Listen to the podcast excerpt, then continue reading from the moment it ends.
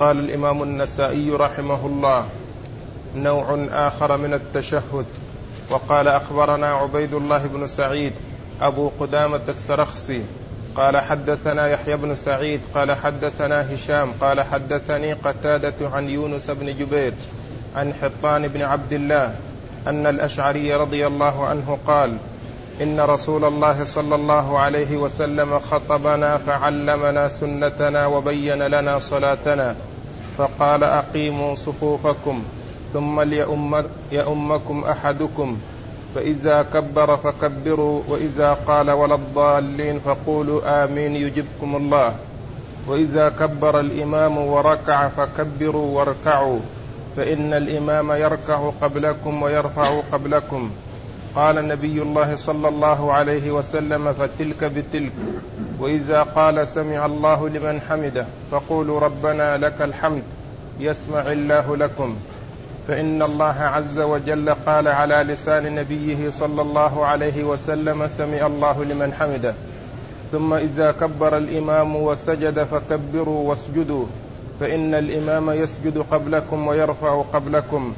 قال نبي الله صلى الله عليه وسلم فتلك بتلك فإذا كان عند القعدة فليكن من أول قول أحدكم أن يقول التحيات التحيات الطيبات الصلوات لله السلام عليك أيها النبي ورحمة الله وبركاته السلام علينا وعلى عباد الله الصالحين أشهد أن لا إله إلا الله وأشهد أن محمدا عبده ورسوله. بسم الله الرحمن الرحيم. الحمد لله رب العالمين وصلى الله وسلم وبارك على عبده ورسوله نبينا محمد وعلى آله وأصحابه أجمعين. أما بعد فالترجمة هي كيف التشهد؟ وقد أورد النسائي حديث عبد الله بن مسعود في صفة التشهد بطرق كثيرة. آه، عن عبد الله بن مسعود. وقال بعض أهل العلم أن أصح أن تشهد مسعود هو أصح التشهدات الواردة عن رسول الله صلى الله عليه وسلم. ورد آه عن غير ابن مسعود ما هو صحيح ولكن الذي ورد عن مسعود هو الأصح. وقد أورد وبعد أن أورد النسائي آه طرق حديث ابن مسعود آه الطرق المتعددة لحديث مسعود. عقب بعد ذلك بأنواع أخرى من التشهد وهي جاءت عن غير عبد الله مسعود. فبدأ بما جاء عن أبي موسى الأشعري رضي الله تعالى عنه وهو أن أنه قال إن النبي عليه الصلاة والسلام خطبنا وبين لنا سنتنا وبين لنا سنتنا وعلمنا سنتنا وبين لنا صلاتنا. قوله خطبنا رسول الله عليه الصلاة والسلام وبين لنا سنتنا وعلمنا صلاتنا. فيه بيان آه ما كان عليه الرسول الكريم عليه الصلاة والسلام من آه بيان السنن وإبلاغها على المنابر حتى يكثر السامعون لها وحتى يكون الآخذون لها كثيرا وهذا من كمال نصحه وكمال آه من كمال نصحه عليه الصلاة والسلام وشفقته على أمته حيث بين بين للأمة أمور دينها وبين لها كل ما تحتاج إليه. وقد جاء عن عبد, عن عبد الله بن عمرو بن العاص رضي الله عنهما في صحيح مسلم ضمن حديث طويل ما بعث الله من نبي إلا كان حقا عليه أن يدل أمته على خير ما يعلمه لهم ويحذرهم شر ما يعلمه لهم. وقد حصل هذا لرسل الله عليهم الصلاة والسلام ونبينا محمد عليه الصلاة والسلام بلغ البلاغ المبين ونصح للأمة غاية النصح وما ترك أمرا يقرب إلى الله إلا ودل الأمة عليه وما ترك أمرا يباعد من الله إلا وحذر الأمة منه صلوات الله وسلامه وبركاته عليه. وجاء وقد جاء عن ابن شهاب الزهري رحمة الله عليه أنه قال من الله الرسالة وعلى الرسول البلاغ وعلينا التسليم. من الله الرسالة. الله تعالى أرسل الرسل. وما ترك الناس هملا. لا يؤمرون ولا ينهون. بل أرسل الرسل مبشرين ومنذرين. ليدلوهم على طرق الخير ويحذروهم من طرق الشر. ومن سار على منهاج الرسل وعلى طريقة الرسل هو الذي سعد بدنياه وأخراه. ومن حاد عن طريقهم فإنه خسر الدنيا والآخرة. وذلك هو الضلال المبين. والرسول الكريم عليه الصلاة والسلام كما جاء في حديث أبي موسى قال بين لنا سنتنا وعلمنا صلاتنا. والمراد بالسنة هنا الطريقة والمنهج الذي يسلكونه في التعبد وفي عبادة الله عز وجل. يعني كونهم على سنة وعلى منهاج نبوة وعلى طريقة مستقيمة والسنة تطلق إطلاقات. تطلق إطلاقا عاما يشمل كل ما جاء به الرسول صلى الله عليه وسلم من كتاب وسنة. كل ما جاء به الرسول عليه الصلاة والسلام مما جاء في الكتاب والسنة.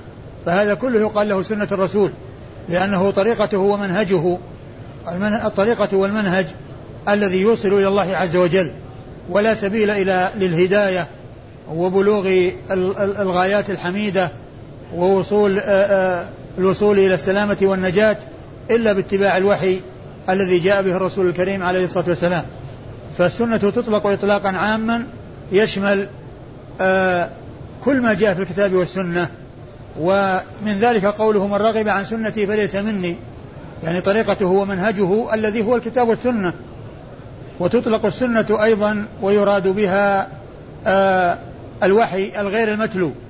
لأن الوحي وحيان وحي متلو متعبد بتلاوته معجز ووحي آه متعبد بالعمل به كالقرآن وهو السنة. فإذا قيل دل عليه الكتاب والسنة المراد بذلك الحديث حديث الرسول صلى الله عليه وسلم. وهذا إطلاق آخر يعني غير الإطلاق الأعم.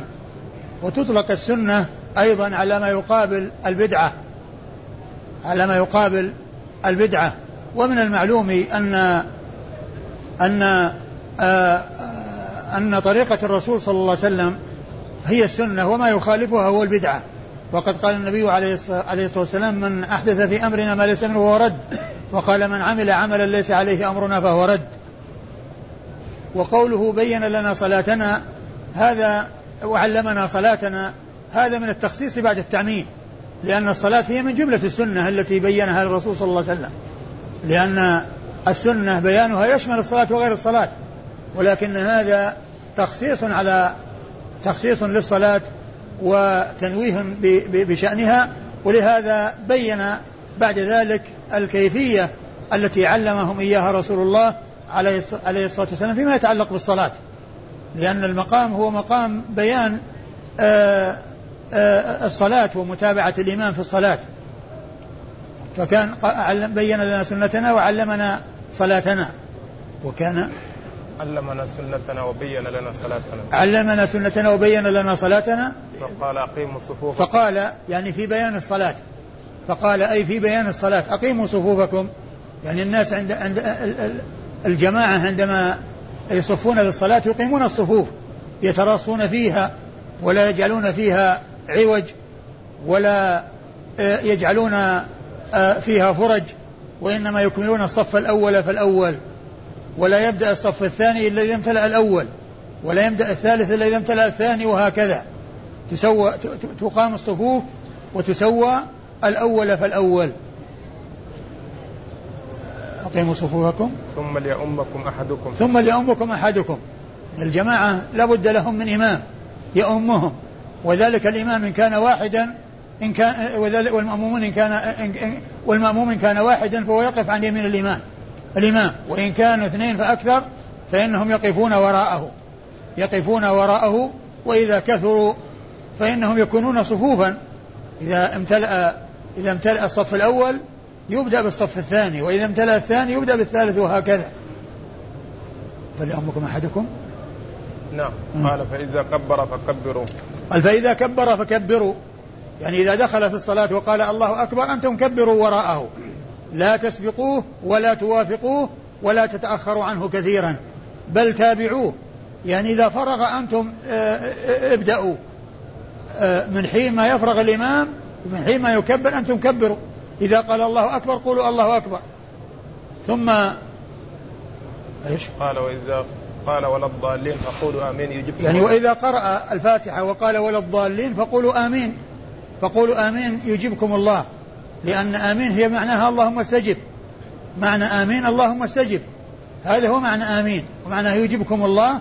يعني هذا الدعاء الذي دعوتم به وقلتم اللهم استجب قلتم آمين الله التي معناها اللهم استجب فإنه يجيبكم الله عز وجل. وإذا كبر الإمام وركع فكبروا واركعوا. وإذا كبر الإمام وركع فكبروا واركعوا. فإن الإمام يركع يؤتى, يؤتى بالتكبير ويؤتى بالركوع. الفعل والقول. يؤتى بالفعل الذي هو الركوع والهوي للركوع ويؤتى بالقول الذي هو الله أكبر عند الركوع. و أيوة. فإن الإمام يركع قبلكم ويرفع قبلكم. فإن الإمام يركع قبلكم ويرفع قبلكم قال النبي صلى الله عليه وسلم هذه بتلك. يعني أن اللحظة التي سبقكم بها يعوض عنها اللحظة التي تأخرتم عنه بها. يعني معناها أن مقدار ركوعكم مقدار ركوع تماما. إلا أنه يسبقهم يسبقكم هو بالركوع وتتأخرون عنه قليلا ويسبقكم في القيام وأنتم تتأخرون عليه عنه قليلا فتأخركم عنه قليلا. يعادل سبقه, سبقه لكم في الركوع ويساويه. يعني في مقدار ركوعكم هو مقدار ركوعه. لا يزيد عليكم شيئا. يسبقكم في الركوع ثم يسبقكم في القيام وأنتم تتأخرون عنه في القيام. فمقابل تأخركم عنه في الركوع صار مقدار ركوعكم آه، مقدار صار ركوعكم يساوي مقدار ركوعه. ولهذا قال فهذه بتلك يعني هذه اللحظة التي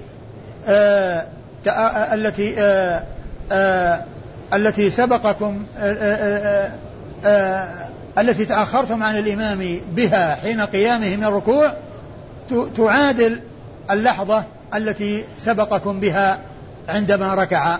فمقدار ركوعك ركوعكم هو مقدار ركوعه تماما. لا يزيد عليكم شيئا. أيوه. وإذا قال سمع الله لمن حمده فقولوا ربنا لك الحمد يسمع الله لكم.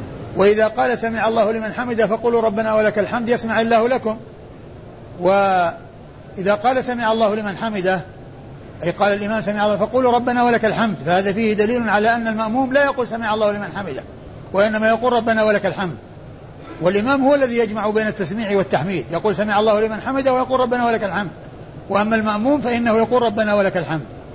وقد ذهب إلى هذا بعض أهل العلم واستدلوا بهذا الحديث وقالوا إن النبي عليه الصلاة والسلام قال إذا قال سمع إذا قال سمع الله لمن حمده فقولوا ربنا ولك الحمد. فلو كان يشرع لهم أن يقولوا سمع الله لمن حمده لقال النبي صلى الله عليه وسلم وإذا قال سمع الله لمن حمده فقولوا سمع الله لمن حمده. وإذا قال سمع الله لمن حمده فقولوا سمع الله لمن حمده. مثل ما قال وإذا كبر كبروا وإذا فعل كذا افعلوا كذا هنا غاير. بين ما يفعله المأموم وما يفعله الإمام. وإذا قال سمع الله لمن حمده فقولوا ربنا ولك الحمد. وهذا هو القول الصحيح في المسألة. وبعض أهل العلم قال إن المأموم أيضا يسمع فيقول سمع الله لمن حمده. ويستدل على ذلك بقوله بقوله صلى الله عليه وسلم صلوا كما رأيتموني أصلي. وهو يقول سمع الله لمن حمده ويقول ربنا ولك الحمد. لكن يعني هذا العموم مستثنى منه هذه الحالة. مستثنى منه هذه الحالة وأن المأموم لا يقول سمع الله لمن حمده وإنما يقول ربنا ولك الحمد لأن النبي عليه الصلاة والسلام فصل ذلك فحيث قال وإذا قال سمع الله لمن حمده فقولوا ربنا ولك الحمد. فقولوا. لو كان هناك شيء يقوله المأموم قبل هذه الكلمة لقال النبي صلى الله عليه وسلم وإذا قال سمع الله لمن حمده فقولوا سمع الله لمن حمده.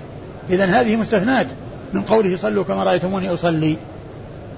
قوله سمع الله لمن حمده يجيبكم يسمع الله لكم يعني يجيبكم لأن سمع بمعنى استجاب. سمع الله لمن حمده استجاب الله لمن حمده. وأما السماع الذي هو آه سماع الأصوات والحركات فهذا آه آه يكون في كل شيء. كل صوت مهما خفي ومهما دق وكل حركة أو صوت حركة فإن الله تعالى يسمعه. ولكن سمع هنا بمعنى استجاب. ولهذا قال آه، آه، يسمع الله لكم يعني يجيبكم. وليس معنى ذلك أنه آه، يحصل أنه يسمع فإن الله يسمع كل شيء. السماع الذي هو سماع الأصوات يسمع كل شيء. لا يخفى عليه خافية في الأرض ولا في السماء.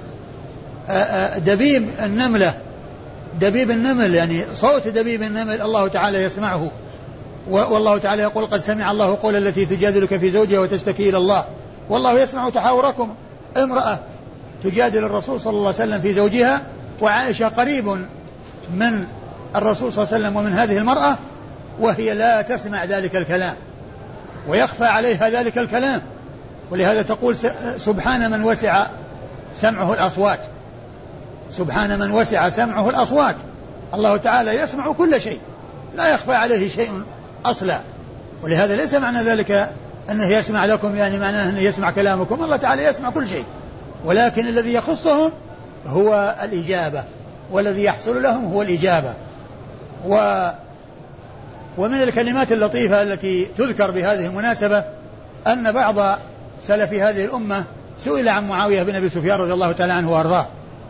وقيل له ماذا تقول في معاوية؟ ماذا تقول في معاوية؟ فقال ذلك الرجل من سلف هذه الأمة ماذا أقول في رجل صلى خلف النبي صلى الله عليه وسلم فقال في الصلاة فقال النبي عليه الصلاة والسلام في الصلاة سمع الله لمن حمده فقال معاوية رب وراءه ربنا ولك الحمد. فقال معاوية وراءه ربنا ولك الحمد. ماذا أقول في رجل هذا شأنه وهذه حاله يصلي خلف النبي صلى الله عليه وسلم والنبي صلى الله عليه وسلم يقول في الصلاة سمع الله لمن حمده ومعاوية مع المصلين وراءه يقول يقولون ربنا ولك الحمد. ربنا ولك الحمد. يعني هذا يدلنا على شرف أصحاب الرسول صلى الله عليه وسلم ومنقبتهم وفضلهم. ولهذا فإن أي واحد منهم أفضل من أي واحد ممن جاء بعدهم الصحابة أفضل من التابعين. وخير القرون القرن الذي بعث فيه رسول الله عليه الصلاة والسلام ورضي الله تعالى عن الصحابة أجمعين. أيوه.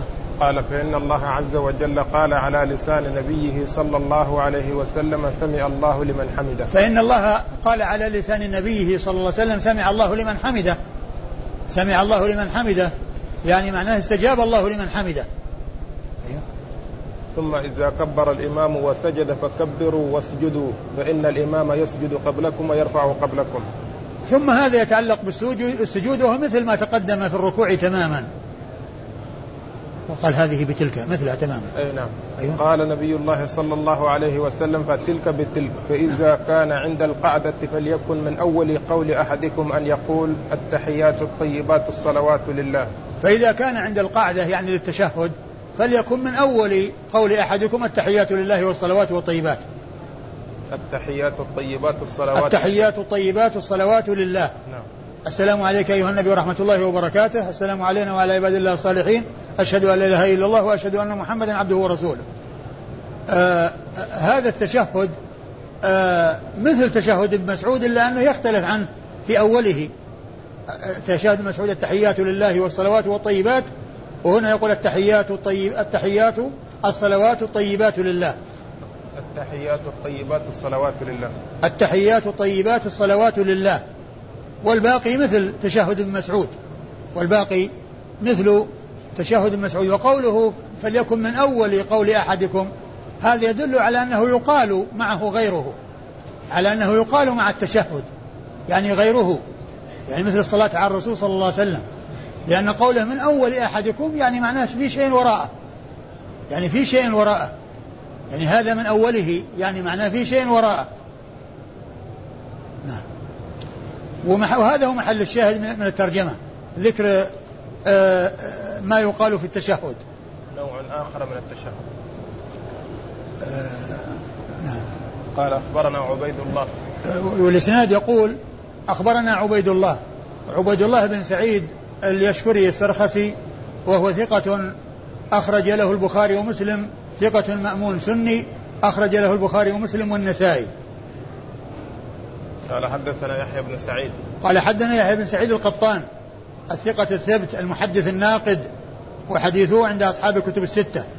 حدثنا هشام. حدثنا هشام ابن أبي عبد الله الدستوائي وهو ثقة ثبت حجة أخرج له أصحاب الكتب الستة. قال حدثني قتادة. حدث قال حدثني قتادة هو بن دعامة السدوسي البصري وهو ثقة أخرج حديثه أصحاب الكتب الستة. عن يونس بن جبير. عن يونس بن جبير البصري وهو ثقة أخرج له أصحاب الكتب الستة. عن حطان بن عبد الله. عن حطان بن عبد الله الرقاشي البصري وهو ثقة أخرج له مسلم وأصحاب السنن الأربعة. عن أبي موسى الأشعري. عن أبي موسى الأشعري وهو عبد الله بن قيس الأشعري رضي الله تعالى عنه صحابي مشهور واسمه عبد الله بن قيس وهو مشهور بكنيته أبي موسى وحديثه عند أصحاب الكتب الستة. قال نوع آخر من التشهد. وقال أخبرنا أبو الأشعث أحمد بن المقدام العجلي البصري. قال حدثنا المعتمر قال سمعت أبي يحدث عن قتادة عن أبي عن أبي غلاب وهو يونس بن جبير عن حطان بن عبد الله أنهم صلوا مع أبي موسى رضي الله عنه فقال إن رسول الله صلى الله عليه وسلم قال إذا كان عند القعدة فليكن من أول قول أحدكم التحيات لله الطيبات الصلوات لله. السلام عليك أيها النبي ورحمة الله وبركاته. السلام علينا وعلى عباد الله الصالحين. أشهد أن لا إله إلا الله وحده لا شريك له وأشهد أن محمدا عبده ورسوله. ثم ورد النسائي حديث أبي موسى الأشعري من طريق أخرى. وهو مثل الذي قبله تقريبا إلا أن في إلا أن في أوله التحيات لله والصلوات والطيبات لله وفي آخره وحده لا شريك له أشهد أن لا إله إلا الله وحده لا شريك له. يعني بإضافة وحده لا شريك له وهي مؤكدة للا إله إلا الله لأن لا إله إلا الله نفي وإثبات. لا إله نفي وإلا الله إثبات. لا إله نفي عام وإلا الله إثبات خاص. ومعنى ذلك أنها تنفي العبادة عن كل من سوى الله وتثبتها لله وحده لا شريك له. وحده لا شريك له هذه تأكيد لكلمة الإخلاص لأن وحده تأكيد للإثبات تأكيد للإثبات في إلا الله ولا شريك له تأكيد للنفي في لا إله.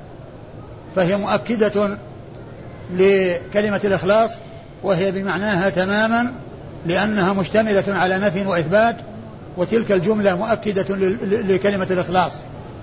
والحديث فيه دليل على زيادة هذه زيادة هذه آه يعني آه هذا ألو... هذا التأكيد يعني في التشهد وأنه وأنه وأن وأن فيه أشهد أن لا إله إلا الله وحده لا شريك له. أشهد أن لا إله إلا الله وحده لا شريك له. و آه وأما إسناد الحديث فيقول النسائي أخبرنا أخبرنا أبو الأشعث. أبو الأشعث أحمد بن المقدام العجلي البصري. العجلي البصري. أحمد بن المقدام العجلي البصري وهو صدوق. صدوق صاحب حديث. نعم. أخرج له. البخاري والترمذي والنسائي وابن ماجه. وهو صدوق أخرج له البخاري والترمذي والنسائي وابن البخاري والترمذي والنسائي وابن ماجه. البخاري والترمذي والنسائي وابن ماجه ما خرج له مسلم ولا ولا ولا أبو داود عن قال حدثنا المعتمر حدثنا المعتمر بن سليمان ابن طرخان التيمي وهو ثقة أخرج حديثه أصحاب الكتب الستة. عن أبيه. عن أبيه سليمان بن طرخان التيمي وهو كذلك ثقة أخرج حديثه أصحاب الكتب الستة. عن قتادة. عن قتادة عن يونس بن جبير عن حطان بن عبد الله. عن حطان بن عبد الله. عن, عن أبي موسى. ها؟ عن أبي موسى. ما في يونس؟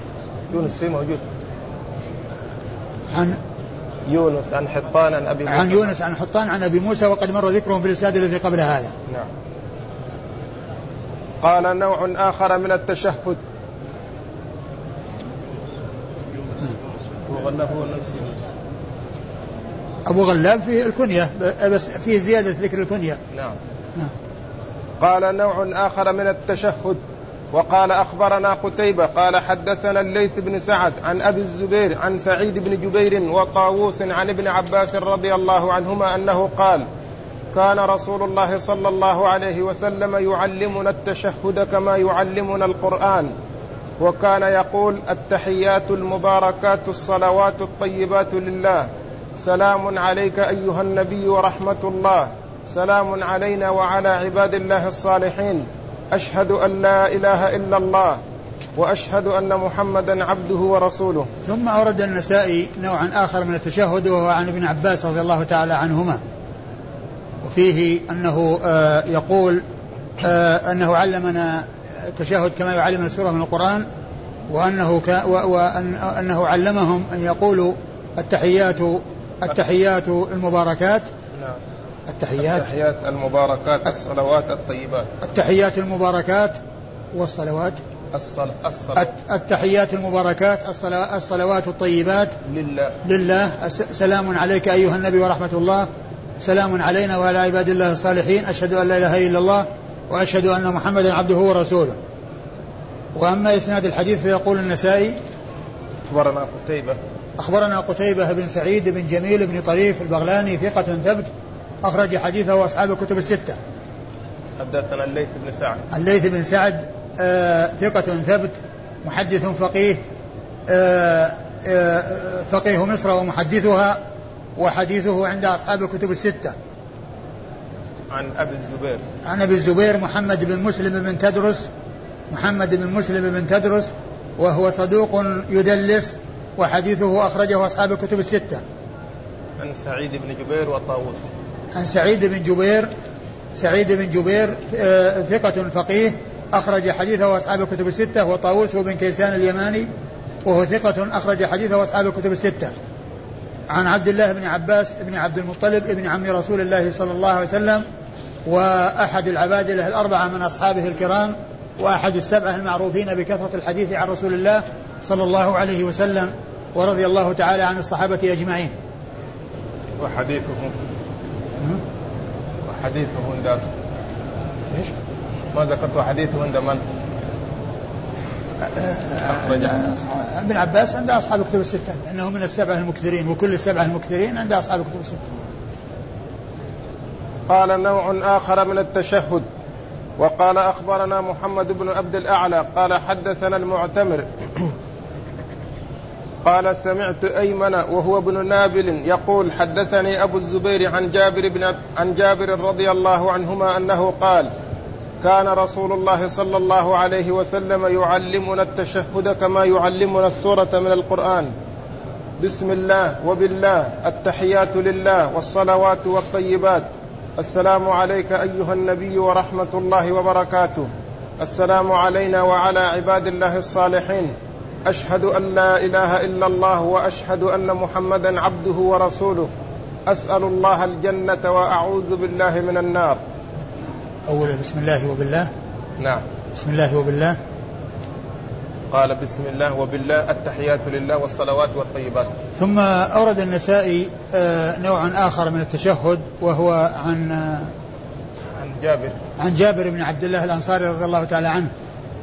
وفي أوله بسم الله وبالله وفي آخره أعوذ بالله من النار أعوذ بالله. أسأل الله الجنة وأعوذ أسأل الله الجنة وأعوذ بالله من النار. أسأل الله الجنة وأعوذ بالله من النار. والباقي آه، مثل تشهد ابن مسعود تقريبا والحديث ذكره النسائي فيما بعد برقم 1280 وتكلم فيه وقال يعني إنه خطأ ويعني وذلك من من من, من بسبب آه، آه، أيمن بن نابل. أيمن ابن نابل. ثم أيضا فيه أبو الزبير عن جابر أبو الزبير عن جابر و آه، وهو مدلس. و ال وإسناد الحديث؟ أخبرنا محمد بن عبد الأعلى. أخبرنا محمد بن عبد الأعلى الصنعاني البصري وهو ثقة أخرج له مسلم والترمذي في الشم وأبو داود في كتاب القدر والترمذي والترمذي والنسائي وابن ماجه. حدثنا المعتمر. المعتمر بن سليمان وقد مر ذكره. سمعت أيمن وهو ابن نابل. أيمن وهو ابن نابل وهو صدوق يهم وحديثه أخرجه البخاري. نعم. البخاري ومن؟ والنسائي. البخاري والنسائي. الترمذي والنسائي وابن ماجه كله. البخاري أي. والترمذي والنسائي وابن ماجه. نعم. يقول هنا وبعدين؟ يقول في تهذيب الكمال البخاري متابعة. متابعة؟ إيه, إيه. متابعة؟ اي نعم. وين ذكرها؟ وين؟ في تهذيب الكمال. ها؟ في تهذيب الكمال؟ اي اي نعم. قال حدثني أبو الزبير. قال حدثني أبو الزبير وقد مر ذكره. عن جابر. عن جابر بن عبد الله الأنصاري رضي الله عنه صحابي ابن صحابي وهو أحد السبعة المعروفين بكثرة الحديث عن رسول الله صلى الله عليه وسلم. قال باب التخفيف في التشهد الأول. وقال أخبرني الهيثم بن أيوب الطالقاني قال حدثنا إبراهيم بن سعد بن إبراهيم بن عبد الرحمن بن عوف قال حدثنا أبي عن أبي عبيدة بن عبد الله بن مسعود عن أبيه رضي الله عنه أنه قال كان النبي صلى الله عليه وسلم في الركعتين كأنه على الرطب. قلت حتى يقوم قال ذلك قال ذلك يريد. كان كان. قال كان النبي صلى الله عليه وسلم في الركعتين كأنه على الردف قلت حتى يقوم قال ذلك يريد. ثم ورد النسائي هذه الترجمة والتخفيف في التشهد الأول يعني تخفيفه وعدم تطويله. ولا شك أنه لا يماثل التشهد الأخير ولكنه لا يعني آه ولكنه آه لا يخفف كثيرا. بل يمكن أن يقتصر على يعني آه على آه التشهد ويمكن أن يضاف إليه لكنه لا لا يخفف يعني بحيث أن أنه يكون آه، آه، آه، أنه ليس لا يصلح فيه إلا التخفيف. بل يمكن أن يؤتى مع التشهد شيء. يمكن أن يؤتى مع التشهد شيء. يعني من الصلاة على الرسول صلى الله عليه وسلم أو غير ذلك. وأورد النسائي حديث ابن مسعود أن النبي صلى الله عليه وسلم كان في الركعتين يعني في الجلوس بين بعد الركعتين أي في التشهد الأول أي في الصلاة التي فيها تشهدين في التشهد منهما يكون كأنه على الرضف والرضف هو الحجارة المحماة يعني معناه أنه آه، يسرع إلى القيام منه يسرع إلى القيام منه والحديث فيه انقطاع من جهة أن أبا عبيدة لم يسمع من أبيه عبد الله بن مسعود. لم يسمع من أبيه فهو مرسل. و و وأما وأما التسوية بينه وبين التشهد الثاني فلا يسوى بينه ولكنه لا لا يتعين الاقتصار على التشهد فقط بل يمكن أن يضاف إليه لكنه لا يسوى بالتشهد الثاني. يعني في الإطالة. وإسناد الحديث؟ أخبرنا أخبرني الهيثم بن أيوب. أخبرني الهيثم من أيوب. الهيثم من أيوب الطالقاني. نعم. وهو صديق؟ ثقة. وهو ثقة أخرج له النسائي وحده. ثقة أخرج له النسائي وحده. قوله أخبرني. ما قال أخبرنا؟ أخبرني؟ أي. أخبرني يراد بها أنه حدثه وليس معه أحد عند التحديث. بخلاف أخبرنا فإنه يكون ومعه غي... يكون حدثه ومعه غيره. لكن أخبرني لا تحتمل إلا أن يكون وحده. وأخبرنا تحتمل أن يكون وحده وذكر ذلك على سبيل أن نا يطلقها الإنسان على نفسه أحيانا وأيضا تحتمل أن يكون معه غيره. أما أخبرني فلا تحتمل إلا أنه وحده. قال حدثنا إبراهيم بن سعد ابن إبراهيم قال حدثنا إبراهيم بن سعد بن إبراهيم وهو ثقة حجة أخرج حديثه وأصحاب الكتب الستة. عن أبيه سعد بن إبراهيم بن عبد الرحمن بن عوف وهو ثقة أيضا أخرج حديثه وأصحاب الكتب الستة. عن أبي عبيدة عن أبي عبيدة ابن عبد الله بن مسعود وقيل إنه إنها إن إن إن إنها مشهور هو مشهور بهذه الكنية وقيل إنه لا اسم له غيرها. و وهو ثقة أخرج حديثه أصحاب السنن الأربعة. أصحاب الكتب الستة. ها؟ أصحاب الكتب الستة؟ أي أخرج حديثه أصحاب الكتب الستة.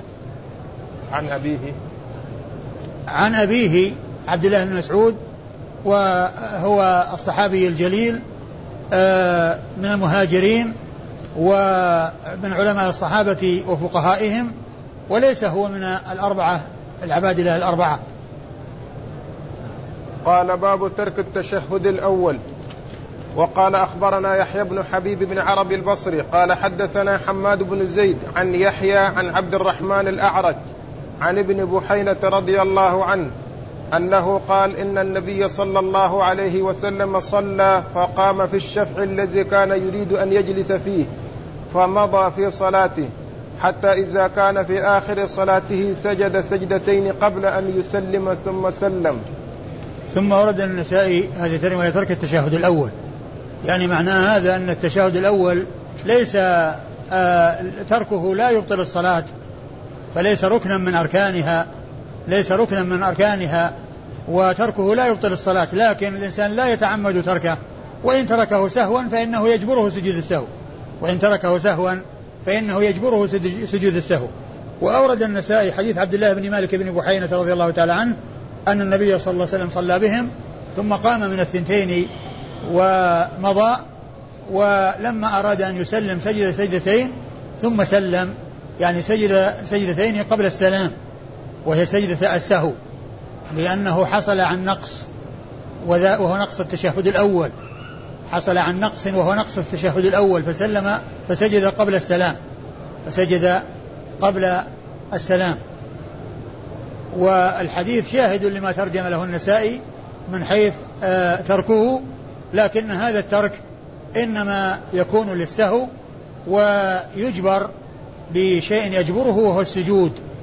وأما التعمد فإنه لا يتعمد لا يتعمد تركه ولكنه إن نسي فإنه لا يؤثر نسيانه على الصلاة من حيث أنه آآ آآ آآ يؤتى به أو أنها تعاد وإنما يجبر بسجدتين قبل السلام. الإسناد؟ أخبرنا يحيى بن حبيب. أخبرنا يحيى بن حبيب بن عربي البصري وهو ثقة أخرج له مسلم وأصحاب السنة الأربعة. قال حدثنا حماد بن زيد. قال حدثنا حماد بن زيد بن درهم البصري وهو ثقة أخرج له أصحاب الكتب الستة. عن يحيى. عن يحيى آه ابن سعيد الأنصاري المدني وهو ثقة أخرج حديثه أصحاب الكتب الستة. عن عبد الرحمن الأعرج. عن عبد الرحمن بن هرمز الأعرج الأعرج لقب وهو عبد الرحمن بن هرمز والمدني وهو ثقة أخرج حديثه أصحاب الكتب الستة. عن ابن بحينة. عن ابن بحينة هو عبد الله بن مالك بن بحينة صاحب رسول الله صلى الله عليه وسلم وحديثه عند أصحاب الكتب الستة. قال أخبرنا أبو داود سليمان بن سيف قال حدثنا وهب بن جرير قال حدثنا شعبة عن يحيى بن سعيد عن عبد الرحمن الأعرج. عن ابن بحينة رضي الله عنه أن النبي صلى الله عليه وسلم صلى فقام في الركعتين فسبحوا فمضى. فلما فرغ من صلاته سجد سجدتين ثم سلم. ثم ورد النسائي حديث ابن بحينة وفي وهو مثل الذي قبله لأنه قام من الثنتين ولم يتشهد فسبحوا ومضى لأنه دخل في الركعة الثانية. دخل في الركعة الثانية ولكنه عوض عن ذلك بسجود السهو الذي هو سجدتان قبل السلام وإسناد الحديث يقول النسائي أخبرنا أبو داود سليمان أخبرنا أبو داود سليمان بن سيف وهو الحراني وهو ثقة حافظ أخرج له النسائي وحده قال حدثنا وهب بن جرير قال حدثنا وهب بن جرير بن حازم وهب بن جرير بن حازم وهو ثقة أخرج له أصحاب الكتب الستة. قال حدثنا شعبة. حدثنا شعبة هو بن الحجاج الواسطي ثم البصري ثقة ثبت وصف بأنه أمير المؤمنين في الحديث وحديثه عند أصحاب الكتب الستة. عن يحيى بن سعيد. عن يحيى بن سعيد عن عبد الرحمن الأعرج عن عبد الله بن بحينة وقد مر ذكرهم في الإسناد الذي قبل هذا. والله تعالى أعلم وصلى الله وسلم وبارك على عبده ورسوله نبينا محمد وعلى آله وأصحابه أجمعين